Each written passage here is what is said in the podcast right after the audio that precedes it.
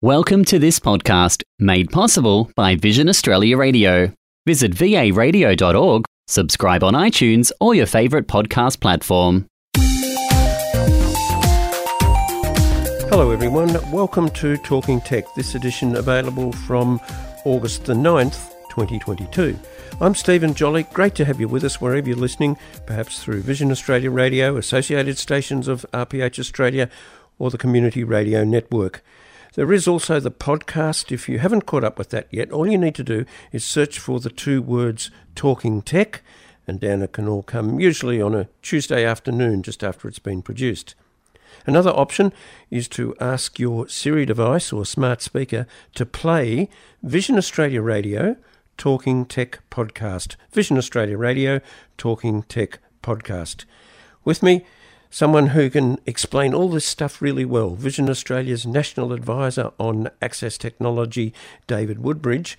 David, let's start with news of a major development with the Humanware Brailliant series of Braille displays.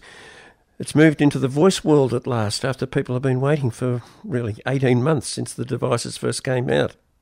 Yeah, look, this is really interesting because with the BI 20X, which is 20 cells, and the BI 40X, which is 40 cells, i.e., 20 or 40 characters across.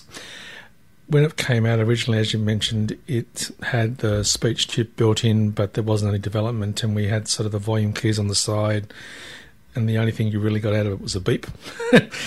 and we did have, I think it was oh, last month, I want to say, we had the sort of the DAISY functionality come in for speaking out DAISY books well, now it's turned into a talking note taker as well now. So it's not meant to be an all singing or dancing talking note taker of the past, like the good old, you know, keynotes of the day and keynote companions and that sort of stuff. But it comes really, really close. In fact, it's actually really, really good, actually. And I believe, Stephen, you have been playing it a bit. I have been, and I must say that it's gone beyond what I first anticipated. I thought yeah, this will be good. We'll have um, text to speech for reading books and a few other interesting things, but it's actually got the voice guidance through it as well. It, it reminds me of a revamped Braille and Speak. Remember the old Braille and Speak, David, which was a device around oh, over 30 years ago now? Um, it's like that, except it, it has actually got the Braille display as well. That's right, because we had the Braille Lite, and I, I, I had a 40 cell version I want to say there might have been even a 20 cell version or an 18 cell version, but I can't remember now. It's too long ago. the fact is, sometimes when I want to read reference material, coding material, I want to proofread, then that's exactly what I use Braille for. But if I've got to get through a lot of stuff very quickly, I'll just turn speech on, wind it up to whatever it is, 700, 800 words a minute, and let it rip. So I think because we've got those two options now on one device, that you can do all your proofreading, coding, etc. using the Braille display. And then if you also want it out of the same device, you can do that really skimming through stuff. One thing you can do, of course, is belt through documents before a meeting. But then, if you need to check spelling or some other mm. syntax, um, you can go over to, to, doing it with Braille, referencing it that way. So, yeah, very flexible. Does it make you yearn for any other old devices? I mentioned the Braille and Speak.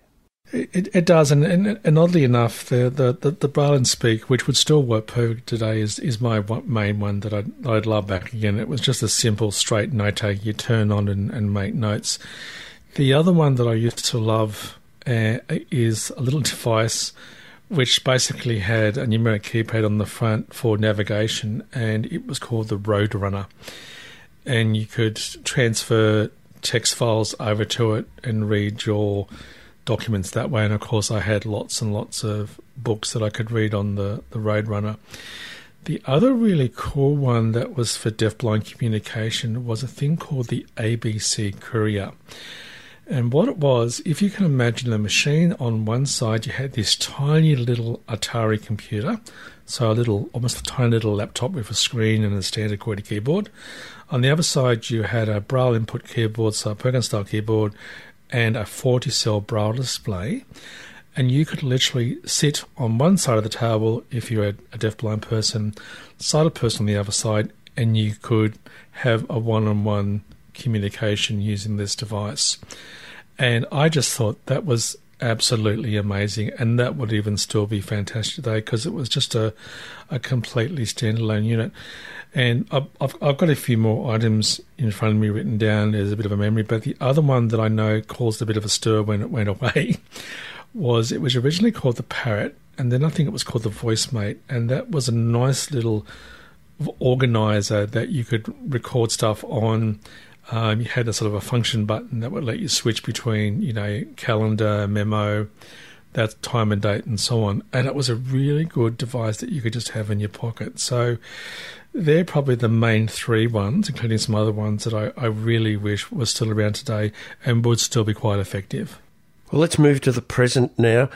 Adobe, they're taking a, a step forward with accessibility. They are, because one of the banes of PDF files Uh, is the fact that a lot of PDF files that people produce are non structured tag PDF files. And what I mean by that is they don't have elements to allow people that particularly use screen readers to navigate by, such as headings and tables and so on. So you can't navigate by those elements.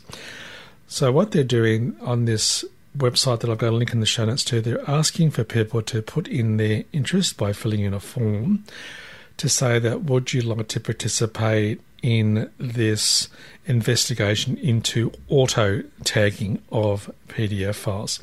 So, what it sounds like is that you'll have your own PDF file, and then you can go, okay, well, I want to make this a structured PDF file, and you can then use a tool that they will be providing to you to produce, hopefully, a fully accessible tagged structured PDF files because I think people think that, you know, if they do a, a print to PDF file, that's a structured PDF file. It's not. Unless you properly export to a PDF file or do it manually or do it properly in, in, other formats, then you won't get a structured PDF file. So it's that old thing, Steve, and people just think because something's electronic, it must be accessible. And as we all know, it doesn't work that way. Yes, yeah, that's true. I want to talk about NVDA now, which is mm. the screen reader software uh, developed in Australia. And uh, the two fathers of it, really, uh, Jamie Teh and Michael Curran, actually were on ABC Radio Brisbane towards the end of July. A very interesting conversation with them. And uh, we can put a link to that in the show notes. People might like to mm. have a listen to it. Uh, but uh, they're being talked about in the United States as well. Yeah, this article that I read said that uh, Texas State University was going to be using NVDA, which extends for non visual desktop access for Windows, as their screen reader for the university. So rather than using other screen readers on the market, which are a lot more expensive than something that's open source and free, um, they were going to actually deploy this as part of the university support for people that require the use of a screen reader. So I think that's a great way of saying, you know, one, open source is actually pretty good and two, it's such a good screen reader in its own right that a university wants to use it for people that want to use Microsoft Office, uh, Teams, um, you know, in particular things like Excel, PDF files, and all the stuff that you would use at a tertiary level to be able to undertake your studies. So I think that's a really fantastic gold star, you know, clap on the back for doing such a good job particularly when a university wants to use it as their primary screen reader. Yes, yes, it's a real credit mm. uh, to them. They've known each other from very early days. They met on a, a Braille music camp in 1994, Jamie Teh and uh, Michael Curran. Um, they were only about 10 years old at the time. Drifted apart for a few years, but then came back together and both uh, driven to have uh, accessible screen reader software f- and accessible in terms of being available for anybody who wants it and uh, that's what they've been able to do. Mm. So it's a great story. It is. From time to time, we talk about Access World, which is the publication of uh, the American Foundation for the Blind. And uh, they had some interesting articles in their June edition that you came across. Absolutely. And this is also carrying on a bit of a conversation about open source software. And as people have input into NVDA, uh, there's a particular software package for audio and music editing on Windows or the Mac called Reaper. That's R E A P E R, which, as I just said, is also open source. And the developer of that, in conjunction with the community, has made sure that this audio editing multi track editor is fully accessible for people that use reader. And as Jamie Paul says in the article, there are lots of links and resources on the net to get you up and running. And he does point out that this is a all singing, all dancing, multi track editor.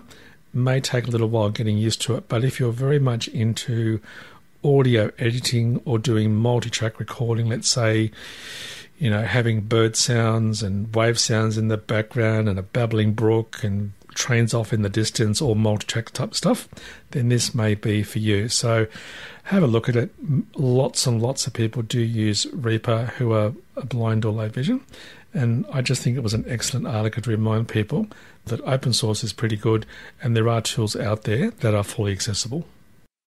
Now, a number of apps around these days for reading. Voice Dream Reader is one that's been available in the iOS environment for a long time. It's pretty good on the Mac. It, it is pretty good on the Mac, and if you're familiar with the iOS version of Voice Dream Reader, as they point out in the July edition of Access World, then you pretty much know how to use Voice Dream Reader for the Mac. And of course, this is a speech utility program for navigating with speech uh, books and PDF files and books, I mean, by documents that you might want to read. It also does things like larger fonts, it highlights what it's reading. It also has a, a function where it'll sort of highlight ahead for you so that if you're a low vision person, that increases your reading speed and comprehension as well while you're visually reading.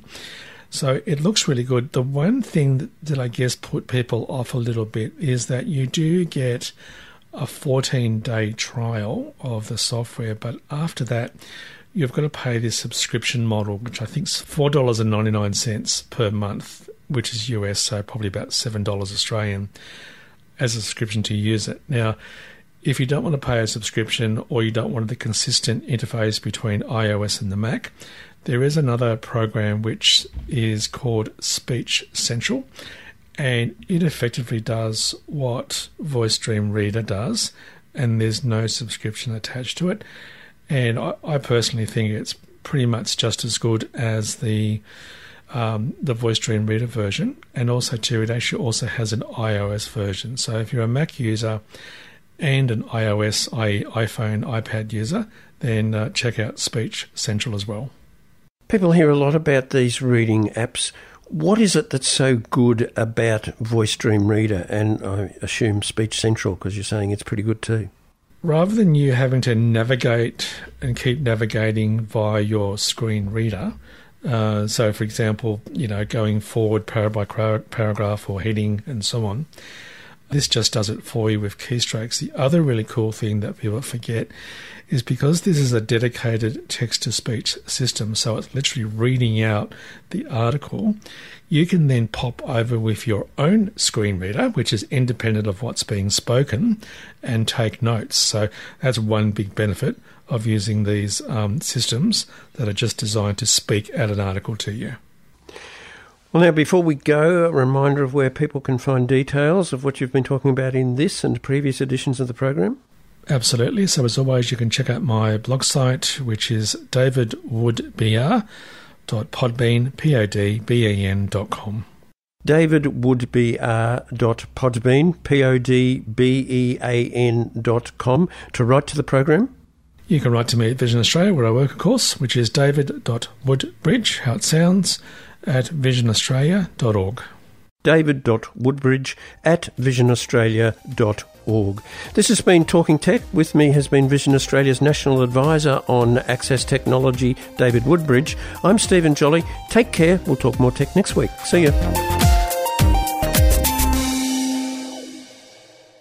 Thanks for listening to this Vision Australia radio podcast. Visit varadio.org to find out more about our podcasts.